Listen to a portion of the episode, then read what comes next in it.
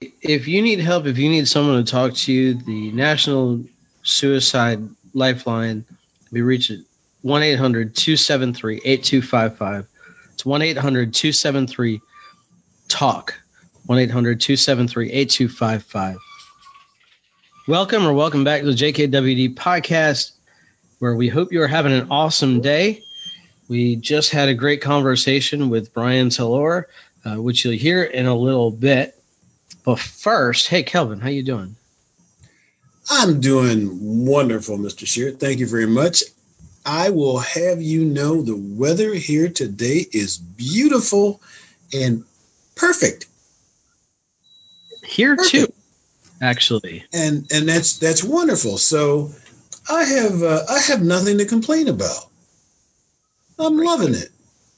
Great. Well, uh, as you'll hear, uh, intermittently through the podcast, Kelvin is having his siding redone. Uh, th- this has been a long time coming. I, I, think I think we've mentioned on a few podcasts in the last six months that the siding is blowing off, um, and, and, they're fixing that. They're just fixing it very loudly and slowly. Yeah, yeah, yeah. So so you may hear that intermittently, but it shouldn't get in the way of the conversation here. It, it, uh, luckily, I moved away from the room they were actually banging on at the time. Which, yeah, uh, true. You you did make that good transition. oh my goodness! So how how are you, sir?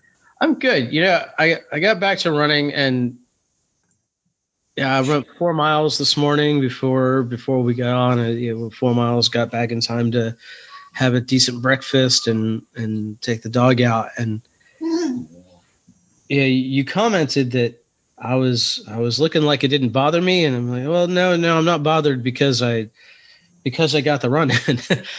and, gotcha. Yeah, I, I flashed back to the run a couple of times during during our conversation mm-hmm. because you know I'm I'm not I'm not technically in my training season yet for mm-hmm. you know for my races, and so I don't need to hit distance. You know, I, I don't need to hit time. I just I went out my door this morning. I said I'm going to run four miles, mm-hmm. and you know, right around two miles, I was like, you know, I got, I could just run home now, and I didn't. I, I kept going for, for four, and my third mile was so slow. It was like my my first, my second, and my fourth mile were all within five seconds of each other. Oh wow! But um, the uh, the uh, the uh, third mile was 30 seconds slower than my other slow mile, my other slowest mile. So you know the, you could tell that I was just like, guess we're done here. But I mm-hmm. decided mm-hmm. not to be done. And you know we talked a little bit about going through the hard stuff and just you know turning your brain around and little victories and and you we got through it. And yeah I know that throughout the the course this of the five years that we've been doing this podcast I, I often use running as as a metaphor or comparison but it's where I spend a lot of my time and my thought and my effort. Yeah because it is effort. It's not something I'm good at. At, this point, I'm probably effort. not going to get good at it. Uh, you, yeah. But that doesn't matter to, to me. I, you know, it. it if you ever hear about me running, you run the other. Sure, I'm okay. Well, that or run the other direction just a little faster. yeah, like that. Don't take time to assess. Just, just run. And remember, you don't have to be the fastest guy. You just have to be not the slowest. that is absolutely correct. uh, but we had a nice, nice conversation with Brian today. We talked about small victories. We talked about the masks we wear. We talked about being of service to others you know, we talked about getting the help you need, recognizing the help you need, and and a lot more. We, we did a. It's just a conversation you get. You know, I think this podcast is is one where we talked less in the beginning. Uh, than yeah. I think Brian went on like ever before because we yeah. yeah. we just asked him you just asked him to tell his story and we just sat here yeah. with mouths and he did like, yeah wow. he, he went and it's a yeah it, it's a painful story but it helped him get where where he is so that he can be of service to others who who need him and so you know while I wouldn't wish his I wouldn't wish that life on anybody I'm you for who he is. I'm glad he went through it. I'm glad he he pushed through it and lived through it too, which you know was not always a, a sure thing. And, it, and it's easier for us when since he's glad he went through it because it would have right. him in the end. So, so that's uh, that was that's a, it's a good it's a good listen. I gotta say. Yeah, so I'm going to shut up now and we're going to play some music. On the other side of that, you'll hear our conversation with Brian.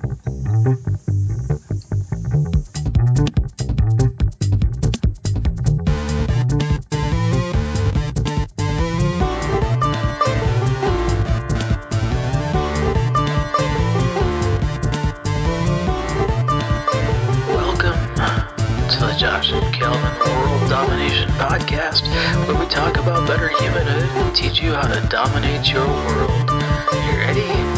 Here we go.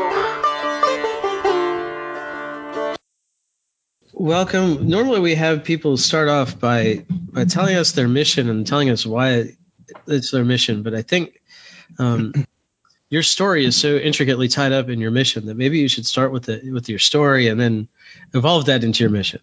Okay. All right. Uh, so the story is one that's developed over the last 46 years, really. Uh, I was uh, born and raised, for the most part, by a single mother. Uh, my mom had to work her butt off to put food on the table and, and do all the things that, that parents need to do for their kids. Uh, around the age of, of eight is uh, when she got into a serious relationship with another with a man and and it turned out that he had come from, I think he had come from pretty rough background as well. So he was a pretty rough and tough guy, and uh, he he didn't sugarcoat much. Uh, unfortunately, it doesn't work well when dealing with small children. And as I got older, it got a little worse. And so there was a lot of emotional abuse. And when I say emotional abuse, I was, I mean, I'm I'm a big guy. I've always been a big guy. I was a big kid, and I would get berated for eating the last slice of bologna, and I'd be called a pig or fat. Um, uh, be called lazy, stupid. There's all kinds of just from from the ages of about nine years old to the age of 16. It was a I didn't know what I was going to get when I came home keep my mind keep in mind my mother's working this whole time. She, you know, she's out busting her butt, doing the best she can. And so a lot of times I was left home alone with uh, with with this individual. Uh, there was some physical abuse as well, but that wasn't uh, until I got older, and, and and it got to the point I remember some of the the the trauma. I remember I remember being dragged out into the front yard and and dared to throw a punch. Like you know he would he's like, "Hey, throw throw a punch! I dare you to throw a punch! Be a man, punch me!" Uh, just so he would have an excuse to to retaliate against me. So there was a lot of years this this, this emotional abuse, sometimes physical abuse. Um, I was broken down to the point where the insecurities and fear that I held just, I mean, they they sabotaged me in so many ways when I was 16, got a little bit bigger, got a little bit older, started working and making my own money, I got the hell out of there. I said, I'm done. you know, I'm not putting up with this anymore. And so I moved out of my mother's house when I was 16. And actually, a buddy of mine uh, and me, we took off and went down to Florida. I had no intentions of coming back from Florida. Keep in mind, I live in Illinois. So I, I went down to Florida. I said, I'm never going back. I did come back because I wanted to finish high school and um, plus i ran out of money. So that doesn't doesn't help uh, when you're broke. But i came back but i stayed on my own. And what followed those years so for the remainder of my teen years into my 20s there was as i look back and reflect now i know i suffered from a a version of PTSD. Uh, just you know, uh, it, it, there was also insecurities, fears, and depression that set in. But I ran from all those emotions. I didn't want to feel those emotions. I didn't want to be labeled by those emotions. So I tried to mask uh, that that pain as best I could. And what that started out with is uh, when I turned 17, 18, I started running around with a with a crew on the streets, and you know we were committing crimes and getting into fights, and we were just doing all this stuff that we shouldn't have been doing. And then I got arrested, and I and uh, I didn't do any time in jail, luckily, but it was enough to get me thinking. Okay, I can't I can't keep doing what I'm doing. I can't live like I'm living. And actually, shortly after that, a couple of the guys that I ran with, they ended up getting arrested and sent to prison for robbery. So I said, I'm gonna I'm gonna stop being this wild child. I'm gonna stop hanging around with uh, you know the street element and i'm I, I, need to get a job i need to work i need to think about a family and so uh, as i got into my 20s i rushed into a relationship with a woman that that had her stuff together. Her parents were still married. She, you know, every she had the American dream, the house, the white picket fence. And I so I jumped into that relationship. But as with any relationship, you start running into some some issues and problems. And instead of dealing with that, my immediate reaction was to seek validation from somebody else, which uh, was other women. And so, as you can imagine, that didn't play out too well. I, I did end up getting married to that woman and we had two kids and I settled down for a while and, and I just worked. I was, I was working probably two or three jobs for a while. And so that was enough to keep me preoccupied. Uh, but then as we got married and the kids got a little older and life started to slow down a little bit, well, not really slow down, but uh, started to level out a little bit, I returned to that. I, I felt the depression. I felt the anxiety. And so I ran from it and I sought validation through other women.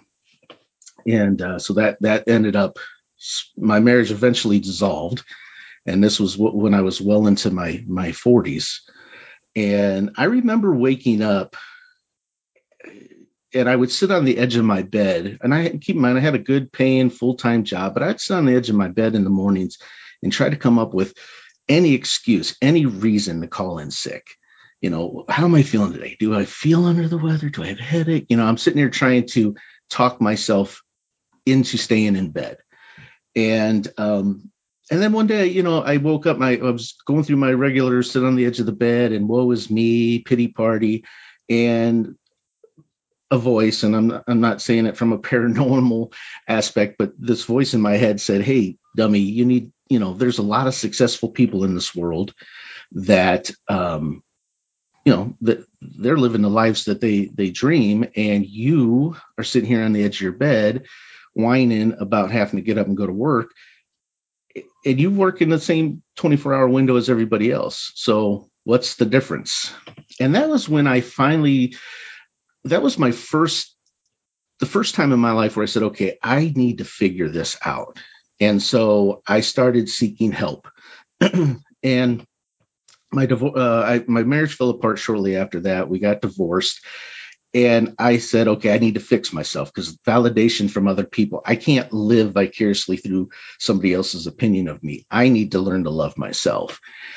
And that's when I really got into healing with counseling, coaching, um, you know, whatever I could do to try to figure out what was going on in my mind.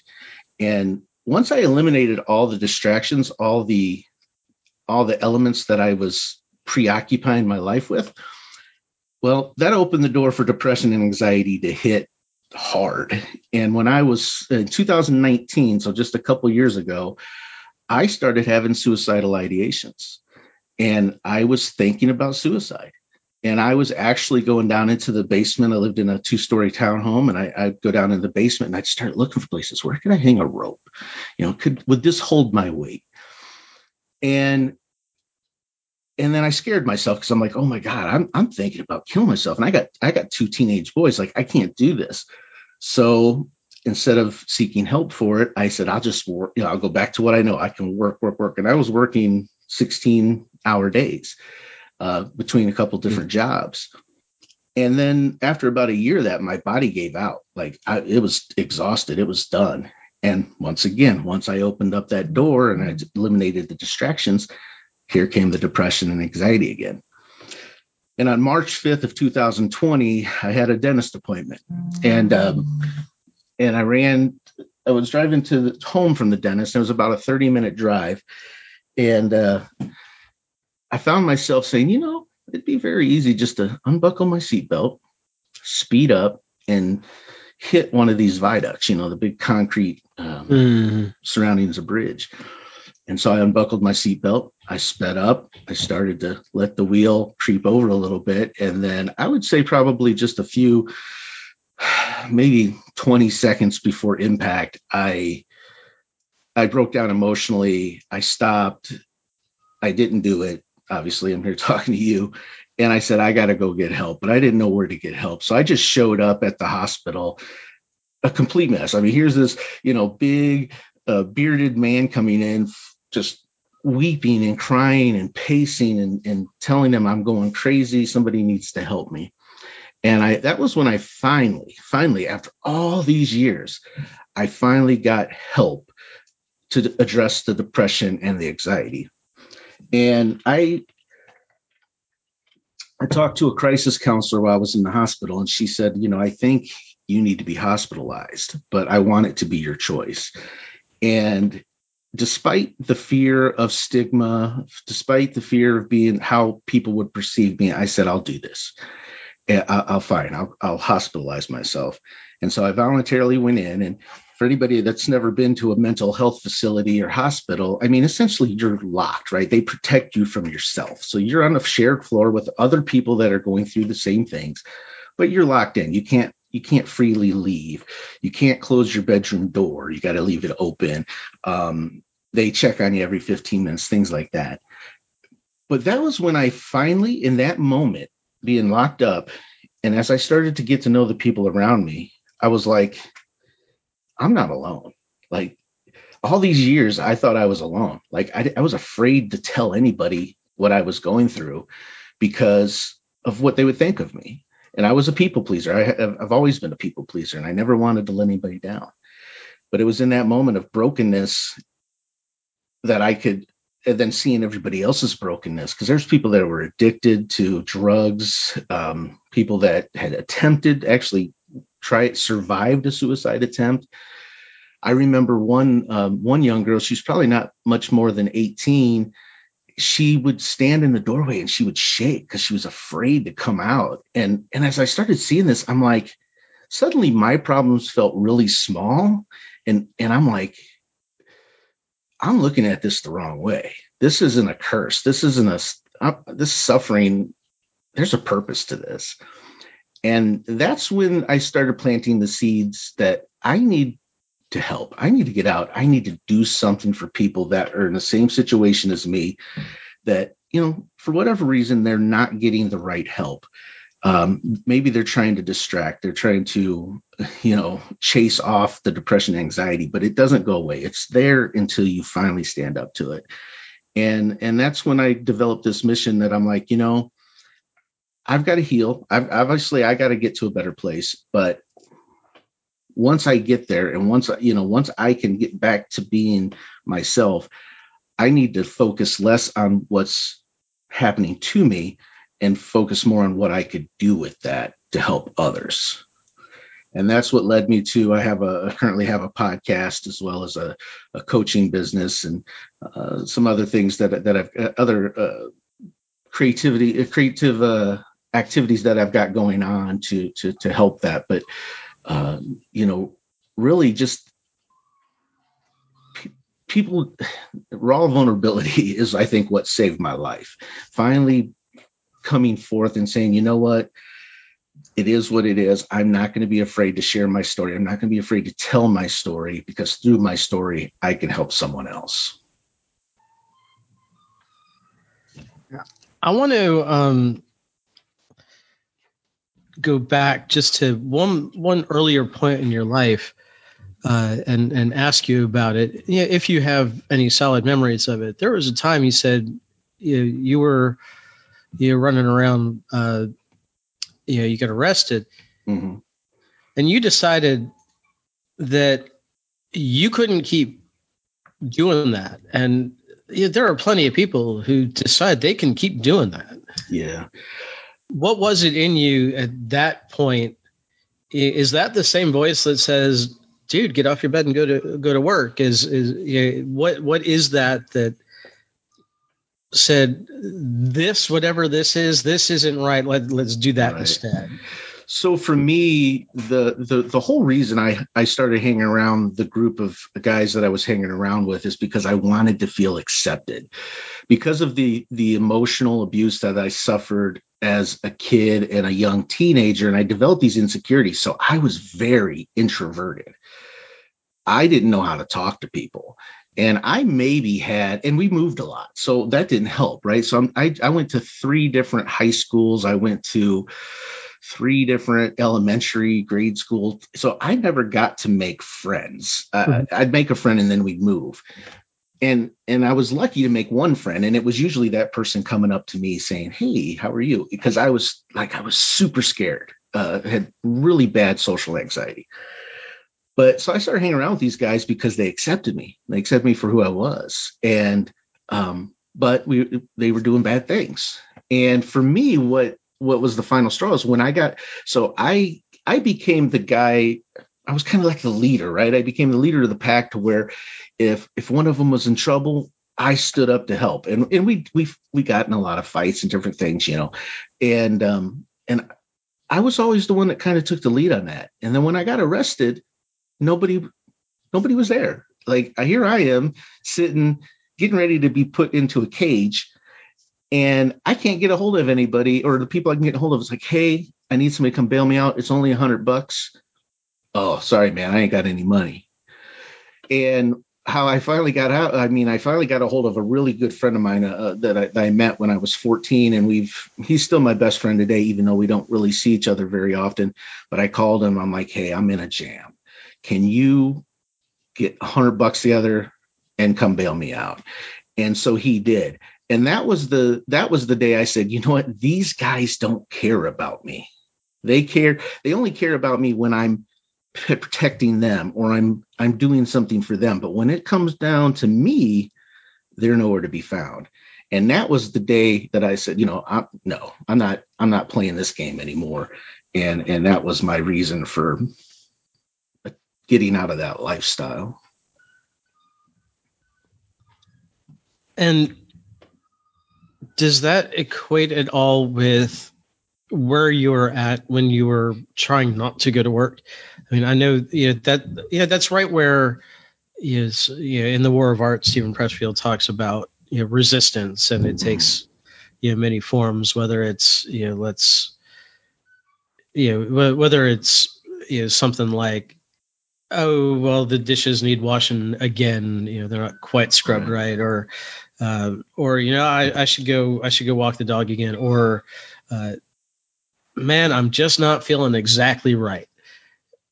Is that kind of all all hooked in together? Like not having not having the that crew around you that support around you from yeah at this point it doesn't have to be from friends you know maybe from coworkers and and you know not building those relationships yeah, cer- certainly it does play into that because once I got out of, you know, once I I grew up and I decided, okay, I need to I need to start working and thinking about my future and I need to stop running around on the streets. Um, and that's what I did. I went to work and I made money, but I still had I was still very insecure. I still had social anxiety. Funny thing is, I've had jobs where I was a manager and I could manage people well and I could be an assertive manager and I did my job well but when it came to personal relationships, really what I what I've come to discover now, uh, where I'm at in my life, is it was a it was all fear based, fear of being rejected, fear of failure, fear of not being accepted, and and so I kept my distance, I, and I you know I really didn't. I got together with uh, the woman that ended up becoming my wife we started dating when I was eight. I started dating when I was 18 because we started dating when I was kind of running around with the the, the crew, and then um, I got out of that lifestyle by 21. Her and I moved in together. We got married uh, when I hit my late 20s, and then we started a family. And this whole time this is going on, I really had no friends. Um, I would work, I would come home, I would just go do my own thing. Uh, the the relationship I was in, and even the marriage, we we were very distant in the house, and I think there was some because of the because of my mindset and and I really had a victim mentality. So anytime something bad happened, I was like, you know, let's start the pity party. Let's start the woe is me.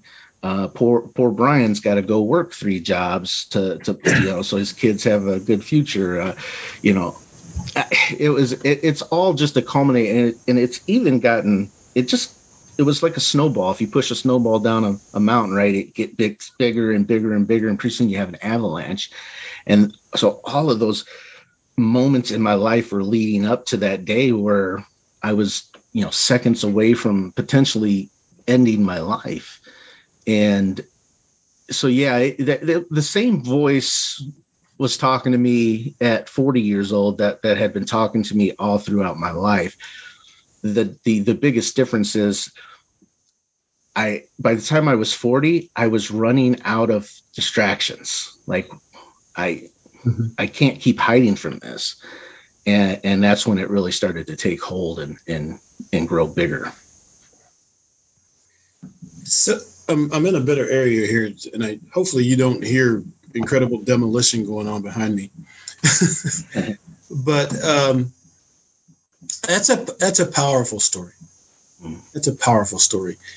Most people, I mean, I know a lot of people who are not in the exact same place you were because that's a tough word, exact, right? Yeah. But people who who actually face much smaller obstacles or challenges in their life who can't seem to get past those little ones. And the thing that you have overcome, um, and and I don't know, have you overcome it, or you you you manage it? You what what phraseology would you use to describe? I would say, I mean, to date, even though I feel great, I wake up, I have a positive mental attitude, I'm ready to attack the day, I'm I'm going after my dreams. There is still that that little seed that's planted it's still there. And, and i think it's you're, you're kind of like a gardener right? You keep picking the weeds out of the garden. The weeds are going to keep popping up. As long as there's good soil and it's fertile those weeds are going to pop up. You've just got to stay ahead of it. You got to manage those weeds whether it's big or small. And so it's it's we never in my opinion we never stop growing.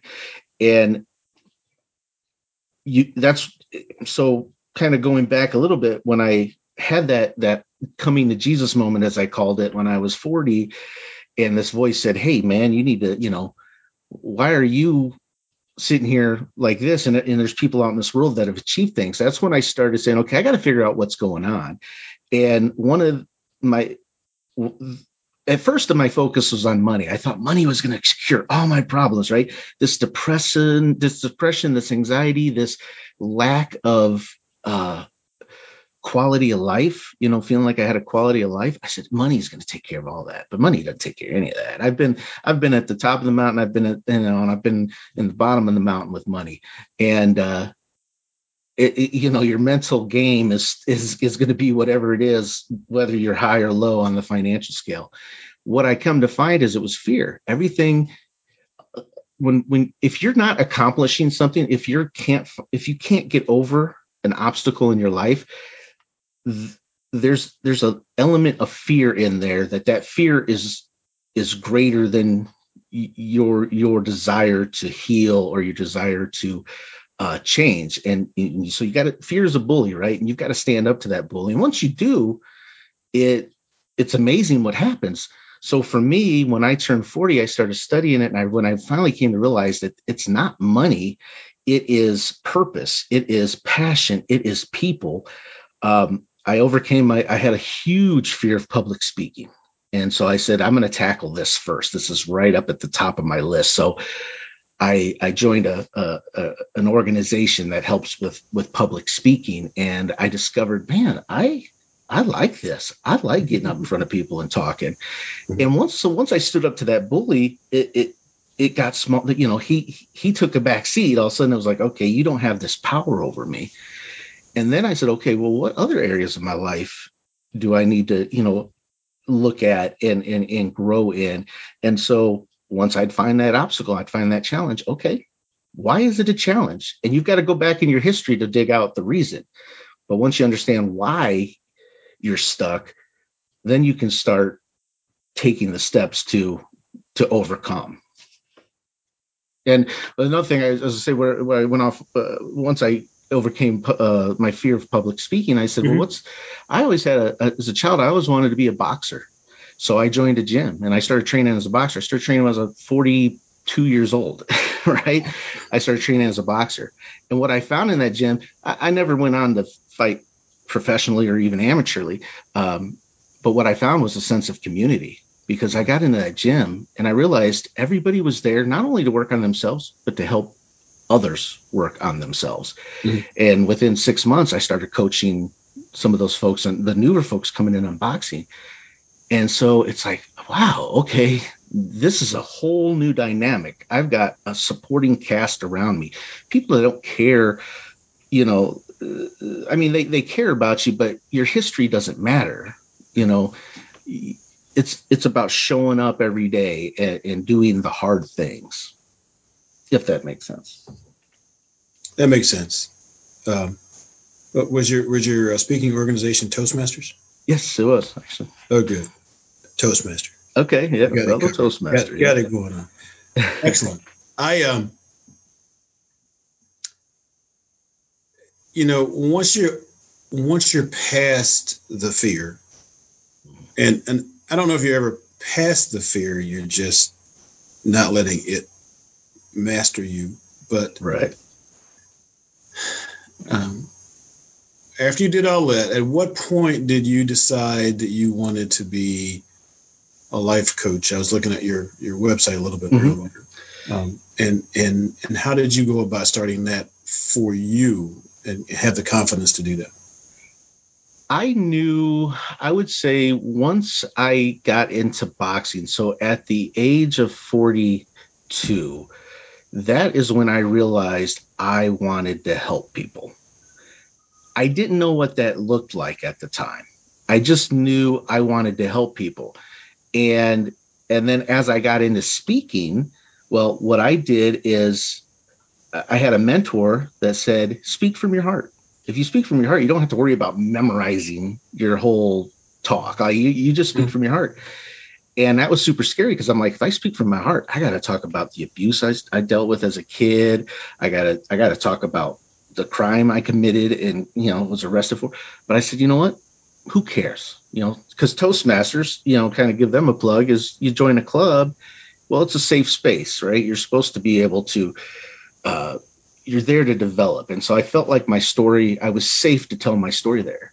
And so I got real vulnerable and, and I told my story. And I told, you know, I told it in different variations through different talks. And then pretty soon I found other people saying, Hey, your story, we want to hear more of this. And I realized that there's power in vulnerability. And so that at that point in time, between the power of community in my boxing gym and the and the power of vulnerability that I had learned in my speaking, when I put those two together, it's like, okay, we can change the world. I mean, you know, maybe one person at a time, but if we can help somebody be unapologetically vulnerable and surround themselves with the right people that are going to help them foster the right mindset, well, you know, great things are going to happen. Uh, it wasn't until January of this year, because 2020 was the year. I mean, depression hit me. It hit me hard, and even after I got out of the hospital, um, I still struggled. Like I, I still had all the, you know, I, I, I sleeping all day, up all night, sitting at three in the morning, you know, um, contemplating my life and what you know the choices I've made. But um, and of course there's you know there's i'm not a medical doctor so i, I don't want to speak to that point. But for me medicine's helped help regulate some of those those uh, those brain waves. You know the chemicals help balance it out in the brain a little bit. But in in january of this year or really late 2020 i said you know what? I've i this this depression is not a curse it's a blessing and so every day I'd wake up and, you know, I felt like crap and I didn't want to move. I'm like, how could I make today better than yesterday? How could I make myself better today than I did yesterday? And that is what started the snowball for me to heal and recover. And then, you know, by 2021, January 1st, I was getting up and I'm ready to go attack the day because now I had a sense of purpose. I knew that my story, I went through what I went through because somebody out there needs to they, they feel alone and they're dealing with depression and they're thinking about killing themselves and they feel alone. They need to hear my voice or someone else's story to say, Hey, I've been there. You're not alone. It's going to get better. Trust me. But you've got to take the right steps to get, you know, to make it better. And so that was really when I decided I'm going to take, I'm going to become a coach. And there was no more of this imposter, right? You know, sometimes earlier on, I'd feel like an imposter, especially in the boxing gym. Six months I'm training, and all of a sudden I'm being asked to help train other people. Who am I? I've been boxing for six months. You know, well, there's that fear again, right? Fear of failure. Once I said, who cares? I know how to, you know, throw pads and and and I know the the the the, the numbers to call out for them to, you know, jab, cross, hooks, all that. I know this. Let me just do it. I'm not an imposter. I mean, I could just I'll do the best I can with what I got. And and and that's for me, that was the the change. That was the defining moment when I finally said, you know what? Just start where you are, do what you can do, and grow, keep growing and getting better. That's it. That's a that's a big lesson. That's a yeah. big lesson for people to learn because it can um, feel overwhelming just mm-hmm. to to step out a little bit. So, so uh, yeah. So so how you doing now? So you got your your your your your active coaching. Your imposter yep. syndrome is gone, and yep. and how are you relating to the world? Uh, so everything's going you. yeah, everything's going well. Um, you know, I, I felt I felt really good this this year 2021 i felt really uh, felt really positive and energetic and and and motivated to take on the world. The um, i started a podcast. Uh, i started that actually while i was still going through the depression. Um, that was one of those deals where it's like you know i couldn't find that voice out there to tell me it's okay to not mm-hmm. be okay. I used to hate that saying. I had a girlfriend um, that she she's like it's okay not to be okay. And I'm like, no, it's not. Like you got to be. But then when I went through depression, I'm like, okay, it is okay not to be okay. You know, as long as you're taking the steps to be okay. Mm-hmm. Um, but so I started the podcast because I just couldn't find that voice of comfort. And so originally it was just going to be me talking, but that has now turned into um, stories. I, I, bring other people on to tell their stories, what they went through, how they overcame it where they're at today. So much like i'm doing on this show that you know this that that's that's what my show is dedicated for. Um, and then the coaching is kind of just a, a sidebar to that. And, and and but everything is going really well. I've been getting a lot of great feedback. Um, you know pe- people are it's it's a slow process right? You know you can only change you know one person at a time on, on most occasions. But um, you know there, there's there's a lot of I think there's a lot of healing going on uh, uh, around not only my coaching but the podcast as well and the writing. I, I write as well. So awesome. Josh, did you have anything you wanted to? Uh, how how do you feel now helping other people? Is that is that boosting you at all in your yeah, no, it, it definitely does. You know, uh, as humans, we want to feel loved, we want to feel accepted, and we want to feel like we're serving a higher purpose, higher calling. And for me, a life of service, I mean, it is amazing what doing, living your life to help others when you when you have that mindset you wake up every day it's like a challenge. You wake up and it's like okay i got to help somebody today um, if they want my help you know? Obviously you can't force that on anybody. Uh, well I, I did a little bit i was helping um, with a soup kitchen here here in, in my town. And and so they they they they feed the homeless at lunch and dinner time. And and so I was helping out uh, this was back in 2020 when when um, you know all the doctors you know I'm all meted up and they're like you need to get out of the house so okay let me let me volunteer because I've always been I've always loved being in service of others because I've coached youth sports for years and years and years which is funny because you'd think somebody that there was like two personas. There was the depressed, sad, lonely, feel like a failure, Brian, and then there was this mask I would put on, and I'd be coaching, you know, basketball or you know, baseball or whatever the case may be. Um, but I always loved that aspect of helping someone else.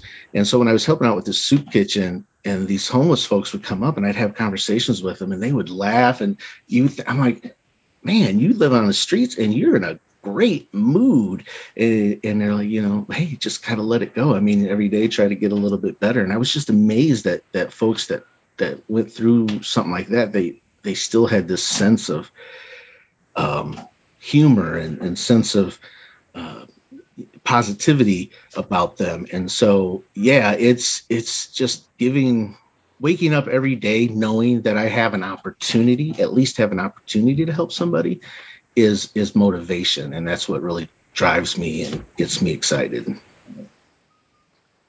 The ability to put on those masks that you talked about is you know, is so important sometimes, but it, it can be so harmful. You, mm-hmm. you, you talk about working 16 hour days. Well, there's 16 hour days that you get to wear a mask and you don't have to, you don't have to feel how you feel because that's not what you want. And then you know, you you get home alone and now you have to now you, you understand how you how you feel and you don't want to feel that way. So you just want another way to put that mask on. So you know ripping that off you know you know being able to rip that off now has got to be a has got to be huge for you. And it, and it's great that you managed to you know get out of the house and and serve the way you did last year. This is for so many people. You know 2020 was a was a year where you know they had to live with themselves and they had to live with right. their families the way they are and you know, they just could not you know i can't imagine you know, getting out of the hospital right as everything shut down as because i know that we shut down here in you know, in eastern georgia uh, right after st right at st patrick's day so you know, that was right yeah that, yeah. that was right when you were going into the hospital yeah, I say I got out of the hospital on I went in on May or on March 2nd. I think I got out on March 9th. And in my area, everything shut down on March 15th. so it was like boom, boom, boom. And yeah, that was hard because when you're stuck alone and, and, you've got to be in your own thoughts, it's it's tough. And that was but, the worst place for you at yeah. that point, right? Or but I learned to celebrate small victories. Good. Because I, I, remember a time in 2020 where just getting up and taking a shower was a huge thing for me.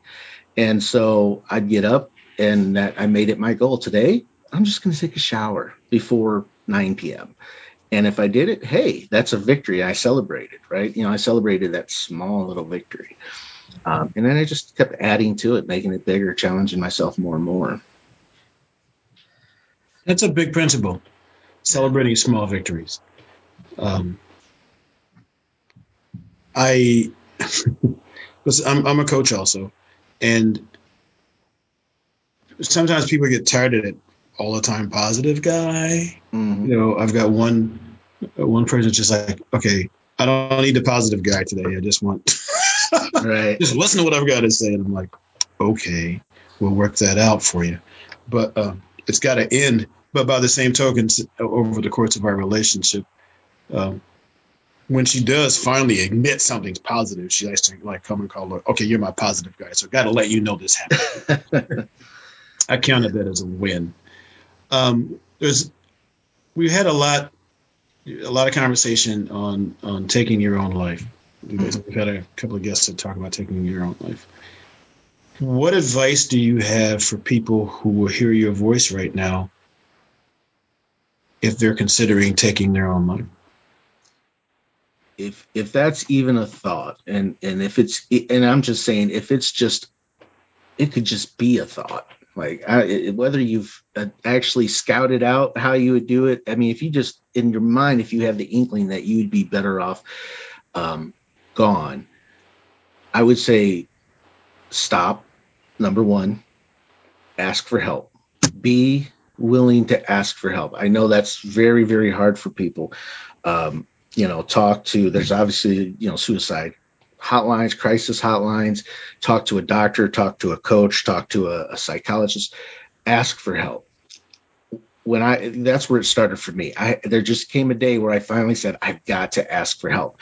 You know, that was, and it happened to be the day where I almost took my own life, but I stopped, I paused, and it's like, okay, let me go ask for help today and if it doesn't get better then i'll revisit this you know this idea you know and but it got better but ask for help number one number two know that you're not alone because when i went into the hospital i was surrounded i mean that's everybody there is struggling and hearing their stories and being able to offer even if it was just a shoulder to cry on or i remember there was a couple uh, times where you know uh, somebody's having a, a, breakdown. It's like, hey, I don't know if you know if this may or may not work, but you want to just go over here and sit on the couch and pray. Like, you know, maybe it'll work, maybe not. I mean, what else do we have to lose? And and but so just knowing there was somebody there um, to either care about me or me to care about them, so you're not alone. Uh, I know you feel alone. You know, when when it gets to that point of suicide, you don't. I, for me, it was like there's I have no other solution. I'm in this by myself, but that's not the case. Uh, not everybody you know is going to reach out to you and, and check on you every day. That's why it's important to find your your people, right? Who who mm-hmm. that is. Um, so stop, take a breath, give it, get ask for help before you make any ra- irrational decisions. Uh, know that you're not alone, and then be willing when to to be completely vulnerable to share whatever you need to share.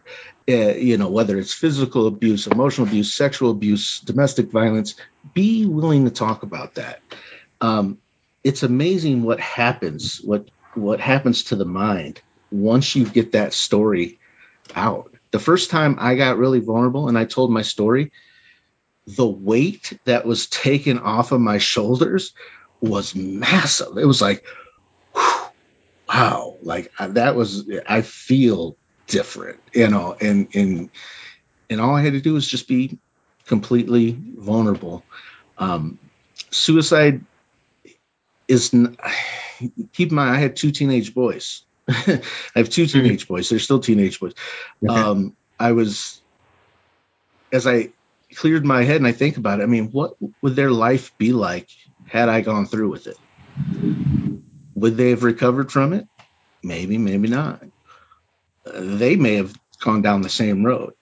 Um, what about the people you know that do care about me? That you know they, man, I I can't imagine what they would be thinking because you know what's going to come to their mind. First thing is what could I have done differently? And well, you know, and and they're gonna they're gonna live with that guilt, and and so there's there is a way out and there is a way to heal.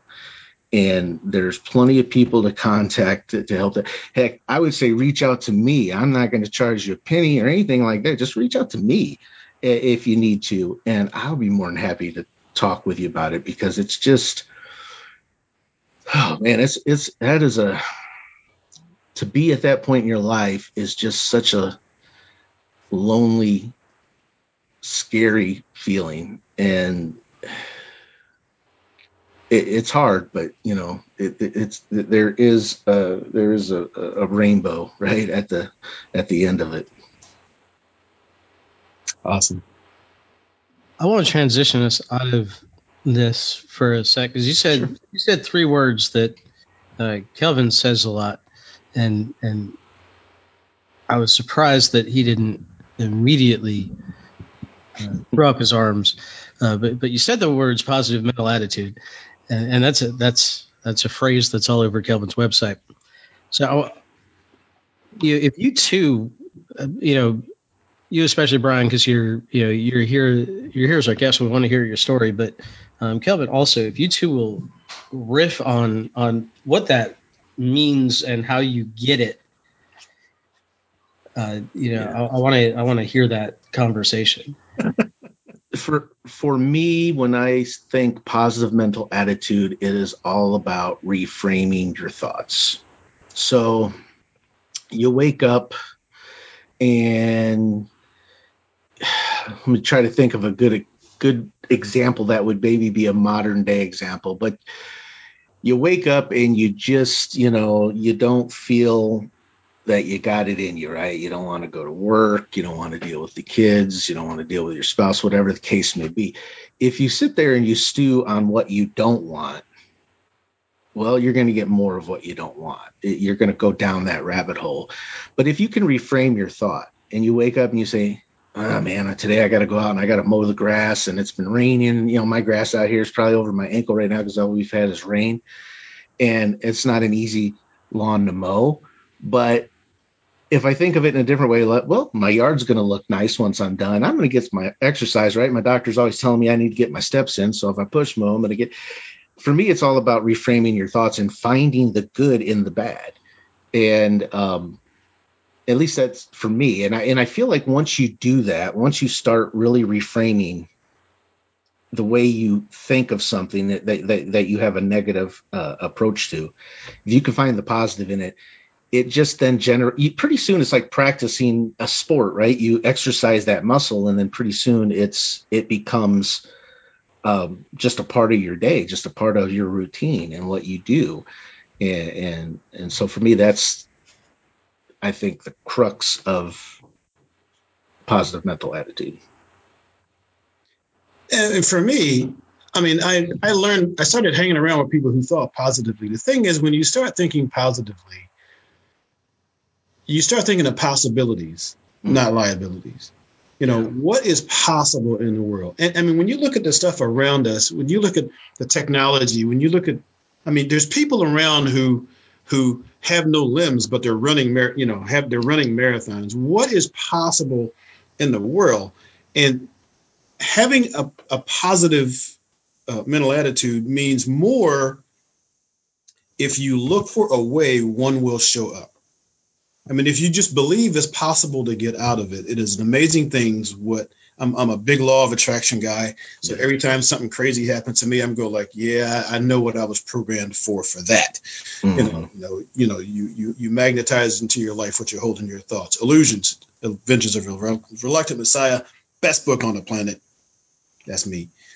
So I like to help people think of what could happen. Now, does it ha- happen all at once? No. Um, are you going to walk down the street and somebody's going to drop a couple mil in your pocket? No, most likely not. But you know, you may meet that person who's looking for someone that can do something you can do, and you can end up with a purpose. Um, yeah. You can help someone else when when whenever I can help someone else feel good about the fact that you're just still breathing it works for me.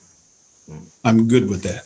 And because you know, goodness knows, I I don't know. I used to have some tough times. Never, never the type of uh, of life you've described for you earlier on. Um, although my father was a minister, so I had some tough days. you know, but but um, I, I put out a meme last week. I didn't. I mean, I didn't do it. I found it. It says a negative mind cannot bring you a positive life. Yeah. So unless you can think in that direction, I mean, and even if you're thinking of, you know, I'm going to find somebody soon who's going to be able to help me with this, you know, I'm going to look because there's positive people all around. Now, some of them just talk, and other ones will stop and listen and, and see what's going on with you. And all you need, what is it? Who is it? Um, uh, Coach Wooden. Never let what you can't do interfere with what you can do. That's one of my yeah. biggest. It's one of my biggest things. So when you can do a little bit, it will breed more good. So that's what positivity means to me. It's not like, oh, I'm going to wave my hands and everything's going to be better, but it's going to get better. Marie Forleo. Everything is figure outable, right? Right. Yeah. So that I mean that's me. So no, I, I, agree. I mean, I think you know what what you said. It, it flows a lot into my um, my thoughts of it as well. It, it, I, you know, with the law of attraction, you had mentioned that, and I do believe in it. I, I don't necessarily believe in it in the way that it's presented on shows like The Secret or anything like that, or books mm-hmm. like The Secret. Right. But I do truly believe that if you just, um, like you said, you get up with you put it in your head that hey i'm going to find the good and the bad. Even as if it's just a small tiny bit um, you just begin you know you exercise that muscle that brain muscle and it, it becomes a part of your day. And yeah there's like limitless possibilities of what could happen if you just approach the life's challenges in in in the right with the right mindset. Right even if it's hard to do. Because I, I know it's hard, you know, some people say, well, you know, you could just sit there and, and, and tell yourself over and over again that you're happy, you're happy. Well, okay, I've tried that in the past and it didn't work. But what did work is when I woke up and said, okay, this, this whole I am happy uh, incantation or whatever is not working. Um, let me, you know, I remember a day when I was, oh, you know, after I started speaking and I was getting comfortable around people again, I got to work uh, my nine to five job, and instead of walking in the door with my head down and looking at the ground, I said, I'm going to look at people. I'm going to say hello, even if I don't know them. And and so I did that one day, and I, I just I had my head up, and I was like, "Hi, good morning," hey, you know. And man, when I got in the building, I'm like I feel good. like just that little bit of uh, getting outside of my comfort zone right. and interacting with people, I was like, man, I feel pretty good. And, you know, the rest of the day was a great day because I made a decision to do something that was hard for me. Yeah. And a lot of people are walking across that same parking lot scared to say hi to somebody because they don't know what they're going to get.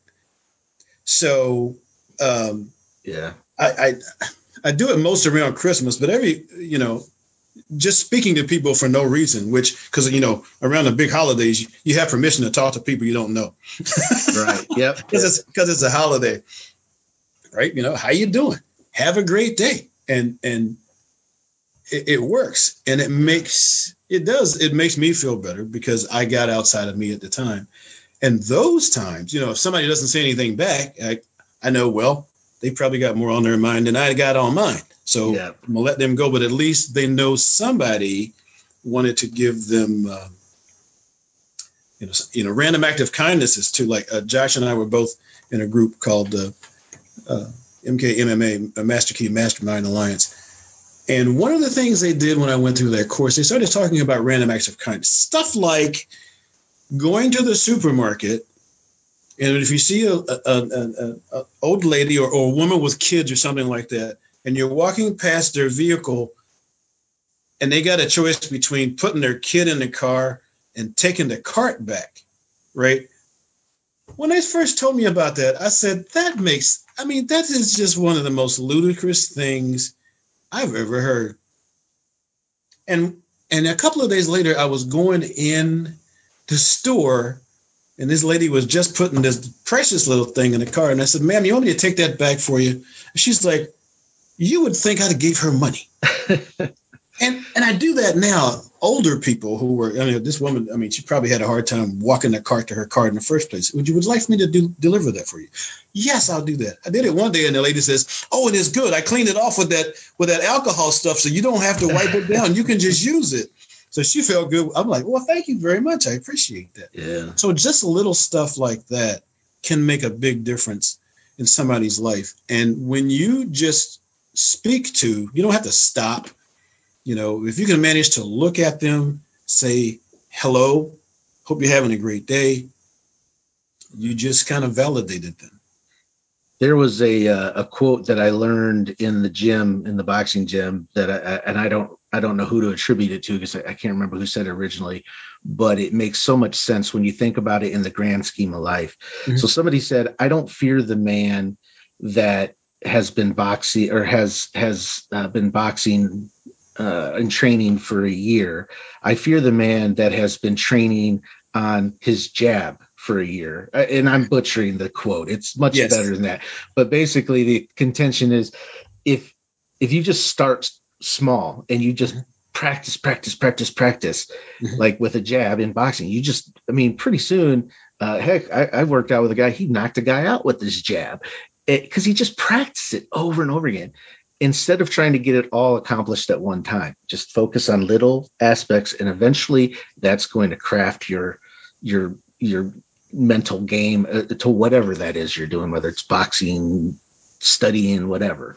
You just got to take the you just got to practice over and over again with the small things and just keep adding to your repertoire. All the time. Josh did that answer your question?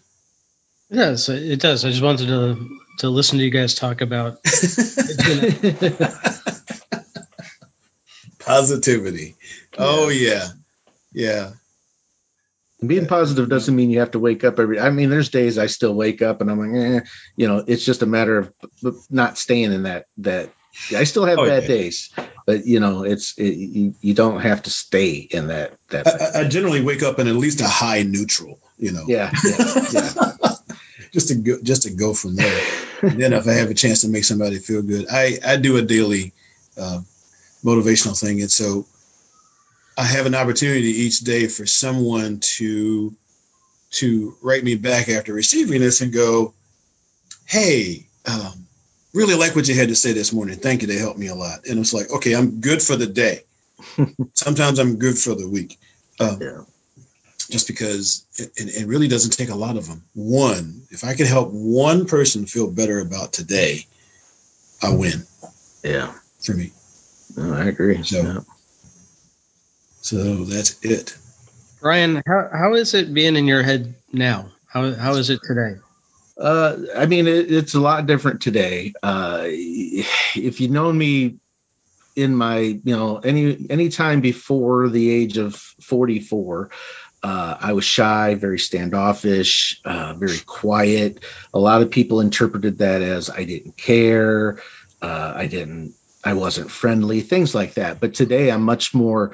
I'm still an introvert. I still like my alone time, but I'm very, I'm much more extroverted. I am comfortable speaking with people.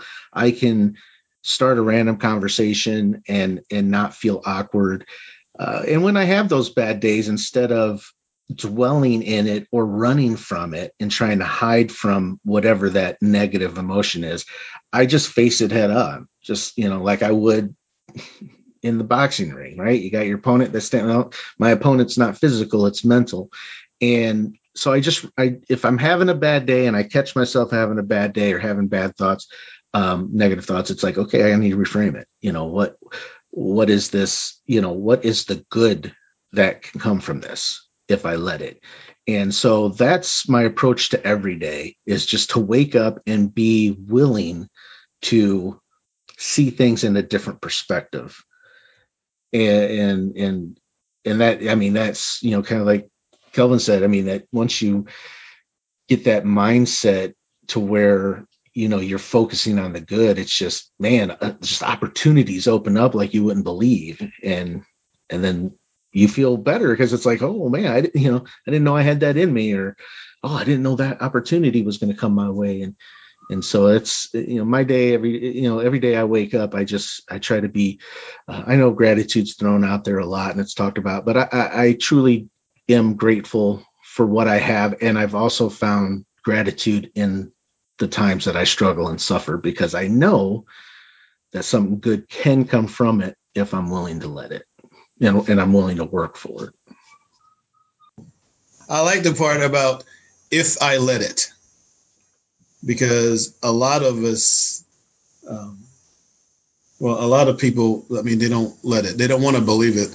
Um, sometimes it's easier to feel uh, bad than it is to, to seek to feel good. It, it doesn't take near as much work to stay down as it does to actually get up. So you know the path of least resistance is not always the best way the best way to go so i um, like i said i wake up at a high neutral Um, I don't get up singing and, and shouting and stuff, but you know, I don't worry about much. I get up, I look out the window, see what the weather is going to be like, and I go like, okay, that's what he got to work with today. I complain every once in a while, but basically, no. I I like the things that you have said. I I would say I'm I'm sorry for what you've gone through, except the contribution you are able to give right now yeah. is huge. And someone like me, I'm a positive guy, but you've been through a whole different experience. I can't relate to the experience per se that you've gone through. I can't coach from that point except intellectually. Right.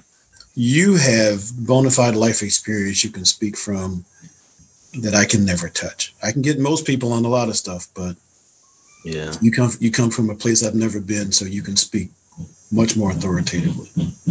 Yeah, and I used to, you know, I used to be like, oh, why did this happen? You know, I used to be downright pissed off about it, but um, as I've grown and especially over the last, you know, few years, it's yeah, I mean, it happened to me. I can't change the past. Would I've loved to grown up in a different environment? Yeah, I guess there's a part of me that would, but then at the same time, I've met a lot of good people just through podcasts, whether you know it's my podcast or somebody else's, or or uh, you know, uh, in the hospital facility. I mean, you you, I I would have never met these people had those things not happened to me and you know those little blessings that everybody brings um, into your life it's like well you know if everything would have been great and would have had the you know grew up in a rich family that was loving and all that which it would have been a great life i guess but what are you missing out on you know if everything's given to you if everything is just that you wake up and, and there's nothing wrong with your day which i can't imagine anybody lives like that. But if there is somebody out there that just wakes up and every day it's kittens and rainbows, then um, I think they're missing out. To be honest with you, I think they're, I think they're missing out on the good stuff. Um, I'm gonna bear that in mind. yeah, yeah. I'll bear that in mind. Well, I think the two don't live together very well. You know, the everything handed to you, everything you know, perfect, and and as an adult in the world, having a clear, positive mind. I, I don't think I don't think they're compatible. You, I think you have to. I think you have to suffer a little. I think you have to meet challenges and beat challenges in order to find some fulfillment. Yeah. Yeah, I mean that's man, everything we deal with, I mean, that's that builds up character, right? You you've heard that, you know, you buy an old farmhouse, right? And it's it's got some beat up walls and the, the hardwood floors are worn out. And what does the realtor tell you? This house has got character. And yeah, okay, it does. Absolutely. It's been through a lot. And I've got character. That's the way I look at it. yeah, and your street value was really high, I gotta say my my floors may be a little creaky and my walls may need some patching, but my golly. awesome. All right. Well, thanks so much for being here. You've got your podcast and your coaching. Uh, you will have a link to the website and everything. Where do you hang out on social? Uh, able to find you. Yeah, I'm getting better at being um, uh, social, being getting better at being on social, but uh, uh, Brian Talor, just my name. You can find me on Instagram. Um, I have Conquering Everest podcast Facebook page, so facebook.com slash Conquering Everest podcast. Um, of course, my website, conqueringeverest.com, um, is you can find links to reach out to me directly or listen to the podcast. Uh, and where else am I at? Twitter, just my name again, Brian Talor, uh, there on Twitter. So, uh, not you know, I'm there. I'm active. Anybody can reach out to me if they want to. Um, I will respond. Uh, I'm not really good about making new posts every day, but I'm there. We are both right there with you. Yeah, I'm, I'm getting better. I'm figuring it out. Absolutely. but, Is there anything that we didn't get to that you had hoped talked about today? Uh, no, I mean, I think it was a really good conversation, and I just appreciate the opportunity to share my story out there a little bit. And and, you know, if there's, uh, like I said, if anybody's out there listening that that that is feeling, you know, feeling like they're coming, they, they hit a wall and they can't, you know, can't go any farther, and especially if they're feeling like, you know, they're they're, they're debating whether or not they they need to be uh, breathing. Um, I would say, you know, like I said, you're, you're not alone, and there's a lot of good people out there that want to be in your corner and want to help you. Um, it's just about getting the right people around you and then being willing to do the hard things to feel better. All right. Well, thanks so much for being here, and you have a great rest of your day. We'll uh, shoot you a, an email when this is up. All right. Appreciate it. Thank you. Take care of yourself. Bye. Hey,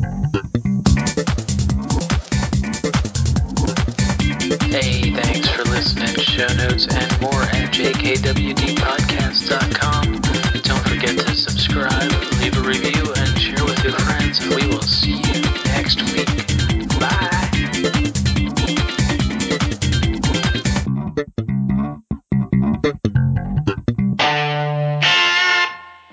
A Better Humanhood production.